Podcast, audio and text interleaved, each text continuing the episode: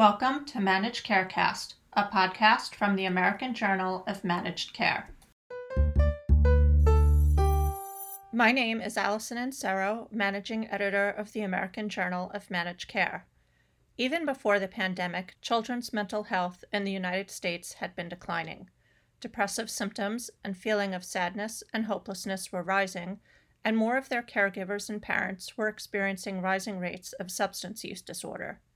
With the pandemic, adolescents have reported higher rates of depression, and with the economic fallout from COVID 19, the child poverty rate is forecast to rise by 53%.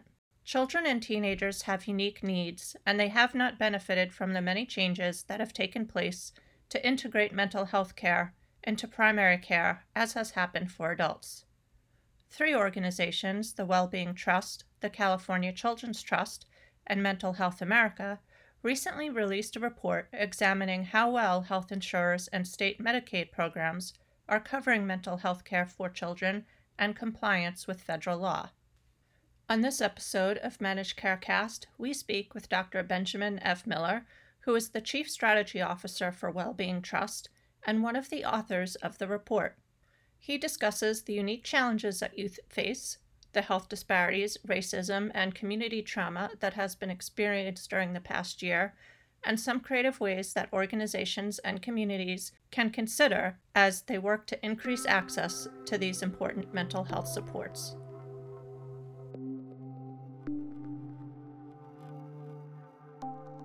Dr. Miller, can you introduce yourself and describe a little bit about uh, the work you do at the Wellbeing Trust? Absolutely. Thank you for having me. So, my name is Ben Miller. I'm a clinical psychologist by training. I have been at Wellbeing Trust now for a little over four years. My background is in family medicine, where I was an associate professor of family medicine at the University of Colorado School of Medicine before coming over to philanthropy. Uh, in my current role at Wellbeing Trust, I'm the chief strategy officer, which means I oversee our, our overall strategy and our investments, making sure that they align with our mission, vision, values, and goals my research interest and pretty much passions are around how we can better integrate mental health into the fabric of healthcare and our communities. So thanks again for having me. In conjunction with the California Children's Trust and the other organization, Mental Health America, you recently released a report examining how well health insurers and state Medicaid programs are covering mental health care for children before we get into the findings of the report, what is the current state of mental health of children and teens, not only for this past year, but before that? Good. And I would be a little remiss if I did not note that your report is coming out as certain states are enacting laws are trying to enact laws against healthcare for trans youth. And on top of that, we just saw two teens give emotional testimony in the trial of the Minneapolis police officer as they were filming the death of George Floyd. Pay attention to our children and what's going on, not only during this last year, during lockdown and the pandemic, but even the crisis that was emerging before the pandemic. We are going to have significant generational, intergenerational issues that we're going to have to deal with. And so let me just kind of unpack that just a little bit.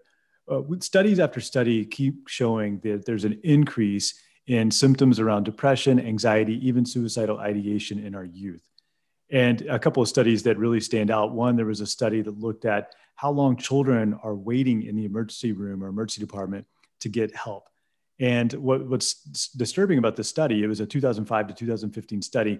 Uh, over that 10 year period, you saw a substantial increase in the number of kids showing up in the emergency department and waiting longer. But only about 16% of those children showing up with some type of crisis for a mental health crisis were actually being seen by a mental health provider.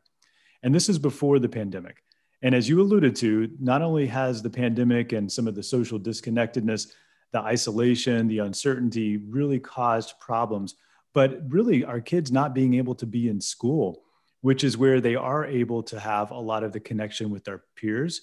For some youth, roughly around 30 to 40% of youth, that's the only place that they get their mental health services. So we had a problem before, we have a problem during. And our report was trying to highlight that there are a substantial number of things that we can actually do to improve children's mental health. And we begin with the most obvious public policy talking point, which is around healthcare coverage. So I, will tell you a little bit about what we found, and then we can kind of back into some other questions here. But you know, basically, what we determined in looking at this is that state, state Medicaid programs have a huge opportunity to do more to take care of kids, especially around mental health. Some of that is around basic things like enforcing mental health parity laws or ensuring that uh, you know early prevention, uh, screening, treatment uh, is paid for and actually done so consistently. But really, what we wanted to highlight is that we need to make sure that mental health services are brought to kids wherever they show up. So that's in schools and pediatric settings to allow for them to have easier access to the type of treatments that are going to make a difference in their lives. What are the obstacles getting in the way of that? Is it financing and reimbursement?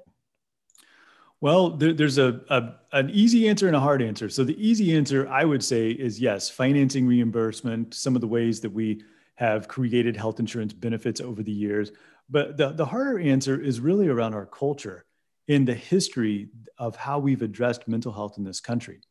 And so let me just say a couple more sentences about that. You know, going back to you know President John F. Kennedy and some of the initial laws that were enacted around mental health decisions that were made back in 1963 have had a ripple effect on where we are in 2021. That means that we have a fragmentation in how we deliver care, fragmentation in how we pay for care, fragmentation in how we create benefits for care. All of those things are still pretty significant and do hamper a lot of our innovation that we actually are trying to pursue right now for mental health. So I think that there's some immediate things that we can do. I mean, first and foremost is that we could look at how we pay for care let's make sure that we incentivize clinicians to you know to ultimately work together in team-based ways. Let's look at outcomes instead of just the number of visits that you have with the patient. From a coverage perspective we could do the things that i mentioned briefly. We can enforce mental health parity which has been a, law in this country for over 10 years but yet we find that a lot of health insurers aren't necessarily enforced in their uh, compliance with the law.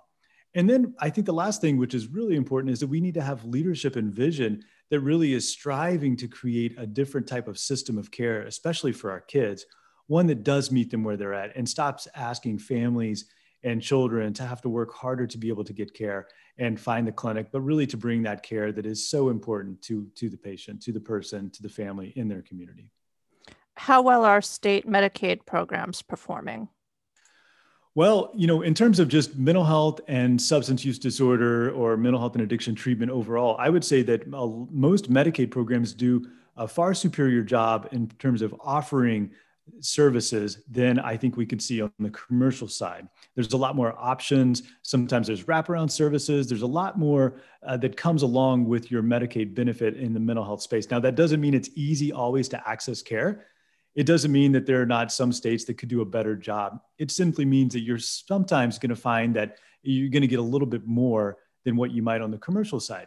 Now, in terms of what states are doing for mental health parity and enforcing that, you know, we did a report card uh, study a couple of years ago that found that most states, three fourths of the country, receives a failing grade when it comes to enforcing mental health parity and that's just that's changing of course we're seeing laws and legislation that are being enacted and being introduced that really do speak to the importance of how we can enforce mental health to hold health insurers you know uh, accountable for something that's been you know on the books for 10 years now.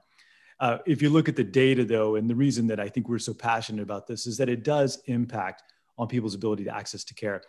For some they might avoid care altogether because they're afraid of how much it's going to cost for others, which we've seen in actuarial analyses, they're, they're six times more likely to pay out of pocket for a mental health visit than they are a medical visit. And that does impact families, it impacts their decision and how they may or may not choose to seek care. Is any of this a provider resource workforce issue where there aren't enough specialists who can treat pediatric mental health problems? Absolutely. So inevitably, when we have conversations around public policy for access, we will be have to address issues of workforce. I mean, just a couple of data points here. I mean, 50% of the country has to drive more than one hour round trip to get a mental health provider to see them. You know, a third of the individuals who actually seek care have to wait more than a week to access mental health services. And that actually is pretty good for parts of the country. And then we know that half the US counties have no psychiatrist. So when we look at the rates of individuals or kids that are actually being able to be seen for care, it's very small. So just to just to kind of say this uh, one more uh, point here is like wait times for an outpatient appointment can last up to you know a week to 25 days or much longer. And so when we think about the workforce, there's a huge demand for services, and there's a low supply of the workers, which means we have to get extremely creative we've got to be able to think about how can we bring our workforce to the places that people are. I would put that into a redistribution of the workforce category. We've got to think about who the workforce is and where they actually work. I think that that's a huge number one area that we have to address in workforce. The second thing is we actually have to get creative about who is our workforce. So most often we think about clinicians as being the, the typical workforce the only workforce that we can have but yet there are community health workers and peer support specialists and people who don't necessarily have a license that can do some of the same tasks in a different way to help offset or enhance capacity for the specialty clinicians. And then finally, I think we really need to embrace models of community care where each of us are learned, are, are taught to, uh, to address interventions or to be taught interventions that can allow us to address mental health and addiction within our own communities so that when you're talking to a friend, a family, a neighbor, an, an employee, somebody who is in your life, that you know how to respond to them when they reach out for help. You know how to respond to them if they say that they are actively suicidal. And I think this goes just as much for our adults as our kids. Mental Health America found that 47% of youth surveyed said that they were more comfortable talking to their peers about mental health compared to 27% who said they wanted to talk to their mom and dad. And so as a parent, I think, well, you know, that's that's I want to my kids to talk to me about this, and of course they should, and we should enable an environment with that they will. But as we do that, let's think more creatively about how to empower these children to talk to each other. To me, that's another form of workforce. Are schools getting more involved in bringing this kind of care to kids where they are? Yeah, absolutely. And in terms of mental health in schools, I think we've seen a couple of trends nationally. One is that a lot of states, uh, I shouldn't say a lot, you know, a handful of states have begun to pursue legislation that consistently allows for there to be curriculum specific to mental health.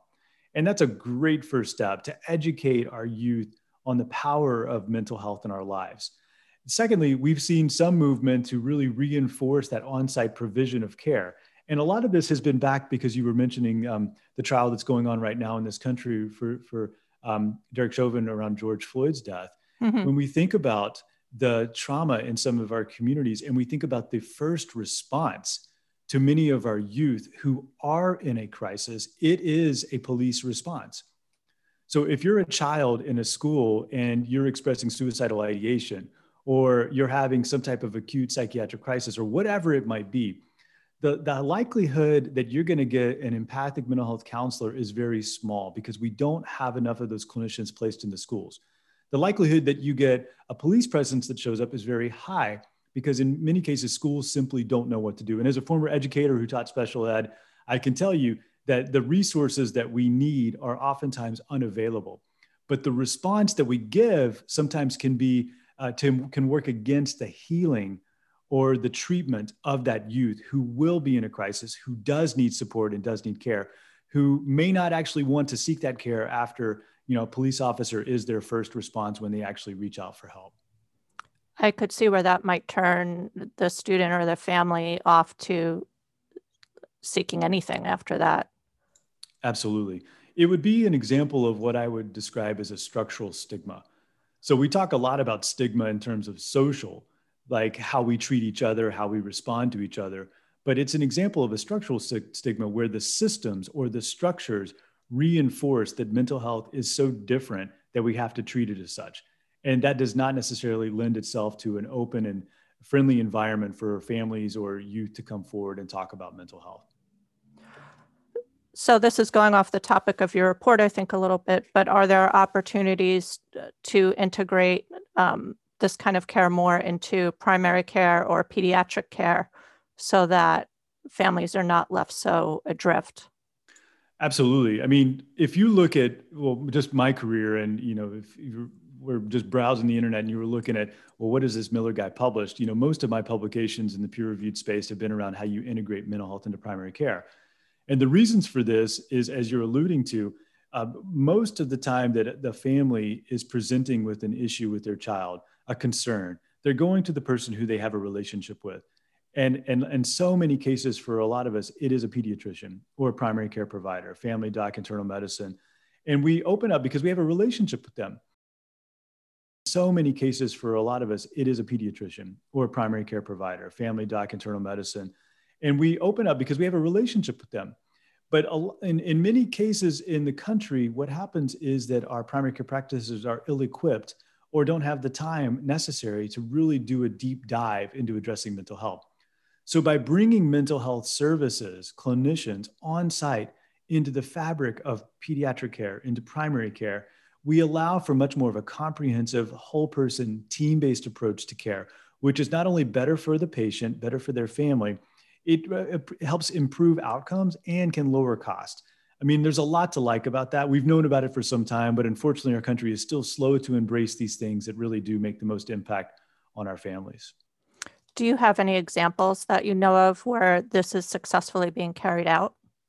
Absolutely. Uh, a few years ago, we did a study for the Agency for Healthcare Research and Quality that looked at integration exemplars. And we listed about 10 of them. We wrote a bunch of papers on what we found. But one of the ones that I'm actually partial to talking about is here in my backyard in uh, East Tennessee, which is called Cherokee Health Systems. They are, are probably one of the top, if not the top, integrated primary care site I can tell you about in the country. What makes them so unique? Well, they've made it fundamentally a part of their culture, where mental health is a direct, seamless provision side by side with primary care but they don't just allow for more of those immediate health behavior, mild to moderate interventions for mental health. They actually have specialty mental health on site too. So you get the best of all worlds. If you need more specialty care for mental health, there's somebody there to take care of you. If you just need an immediate intervention to help you with whatever you're going through, or maybe you need both, they have that available and they have almost the, the unicorn these days they have child and adolescent psychiatry that can also be on site or beam in through telehealth to provide some type of uh, support for those families so the folks who are uh, unfamiliar with cherokee you can look them up they have they started as a community mental health center they eventually became a federally qualified health center and now they are both and have been both for several years now and are arguably one of the most successful models in the entire united states I will look them up. That sounds really interesting. I know that it is hard to find a child uh, psychiatrist, even in a densely populated state. That poverty is one of the factors, obviously, influencing children's mental health and also problems with parents or caregivers in terms of substance use disorder, which you alluded to. What are your fears as we hopefully come out of the pandemic about any lasting impacts as those two things are intertwined, it would seem? Yeah, well, we need to be really having a much more in depth conversation as a nation on the role of trauma and what this last year has done to us. There was a study that just came out a couple of weeks ago in JAMA that looked at the number of children who have lost a parent, and it's over 40,000, 40,000 youth. And as even in the best of our times in our life, when we are adults and we happen to lose a parent, it's still one of the most difficult dare I say, traumatic things that you can go through. And so, youth losing parents, that has this generational impact where these youth exposed to trauma early on, especially if that trauma goes unaddressed, as they become adults, have a higher likelihood of substance misuse, in some cases, higher likelihood of depression, anxiety. In other cases, higher likelihood of even suicidal ideation. So, we want to make sure that we do a better job unpacking and assessing trauma early on in, in our kids' lives, especially during COVID. And it begins with simple things. And I don't mean, I mean, I'm a policy wonk and I can make everything complicated, but I think it begins with simple things, which is just simply asking our children, our youth, how they're doing. And as parents, as school teachers, as loved ones, asking youth how they're doing and being okay when they tell you something that may not lend itself to be to that they are okay uh, they're not okay if they say to you hey listen i'm really struggling with this or i've thought about you know taking my life or i've been using or drinking or whatever it might be the best thing we can do is to really empower them to know that help is available to express empathy to, to show them that this has been difficult for all of us and to be there for them non-judgmental just be there for them having somebody that can assist in a more traditional clinical way, obviously that's something that you want to pursue if needed. But sometimes the most powerful interventions are simply being there for someone and allowing them to know that you're there no matter what they say and that you're going to be able to support them no matter how hard it gets. I kind of wish that every community had a designated group of people or parents that kids knew they could go to to talk to if they had a problem or a question, uh, sort of how you were talking about community care, because so often when you ask your own kid how they're doing, you get the grunt, you know, ah, fine, you yeah, know. So right. um, they don't always want to talk to their parents. Well, other countries have embraced this a lot better than we have, and you know maybe this is a, a, a show for another day. But I mean, if you look around the world, you find grandmothers trained who are the matriarchs of villages trained to address depression in men. You find hmm. examples of where the, the person who is the most trusted go-to leader in the community is the one who's now delivering the mental health interventions. It just doesn't hasn't worked so much in the United States because we haven't created a plan to actually scale this up. It's something that we are pursuing this year with partners across the country. But we believe that it is a solution that is in dire need, that we are just in dire need of the solution in this country because, as you mentioned, we do not have enough workforce.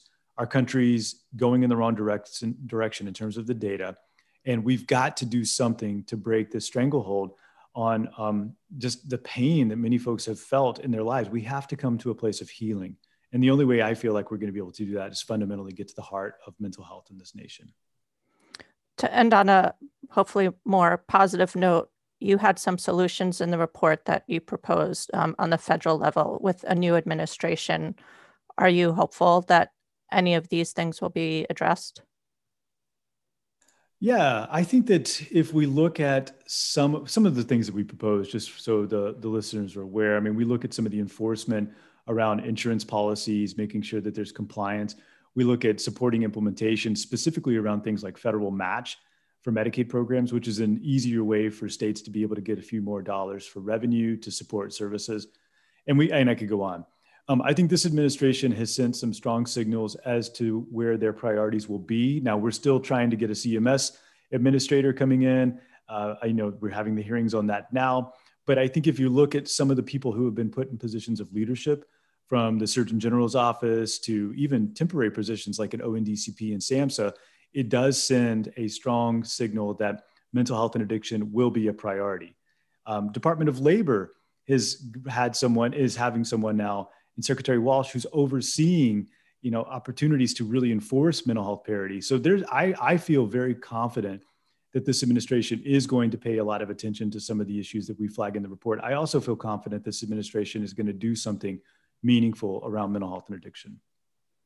Is there anything else I forgot to ask or anything else you want to expand on? You know, the workforce piece is just one thing I'll say. I mean, I, I just think we recognize that any solution to solve our nation's mental health workforce crisis, it, it can't just involve having more clinicians. It's we have to broaden how we think about our workforce to allow for more timely interventions in the places that people are showing up in mental health with mental health needs, mainly their communities. This benefits our, our youth because we're going to show up in schools. It benefits their parents because we're going to be in the workplace it benefits all of us because we're going to be in those places that mental health has historically not been. And to me, I think that is a multi solver. It's going to address many issues at once, and it could change the trajectory of where we're going as a nation. This was really informative, and um, I really want to thank you for coming on because I think this is something that uh, we definitely all need to know about. Thank you so much for joining Managed Carecast. Absolutely. Thank you for having me on. All right. Take care. Take care.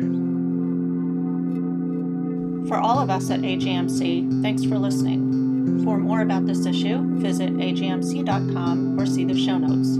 To get in touch with us, email info at ajmc.com or follow us on Twitter at ajmc underscore journal. And if you like Managed Carecast, don't forget to subscribe and rate us.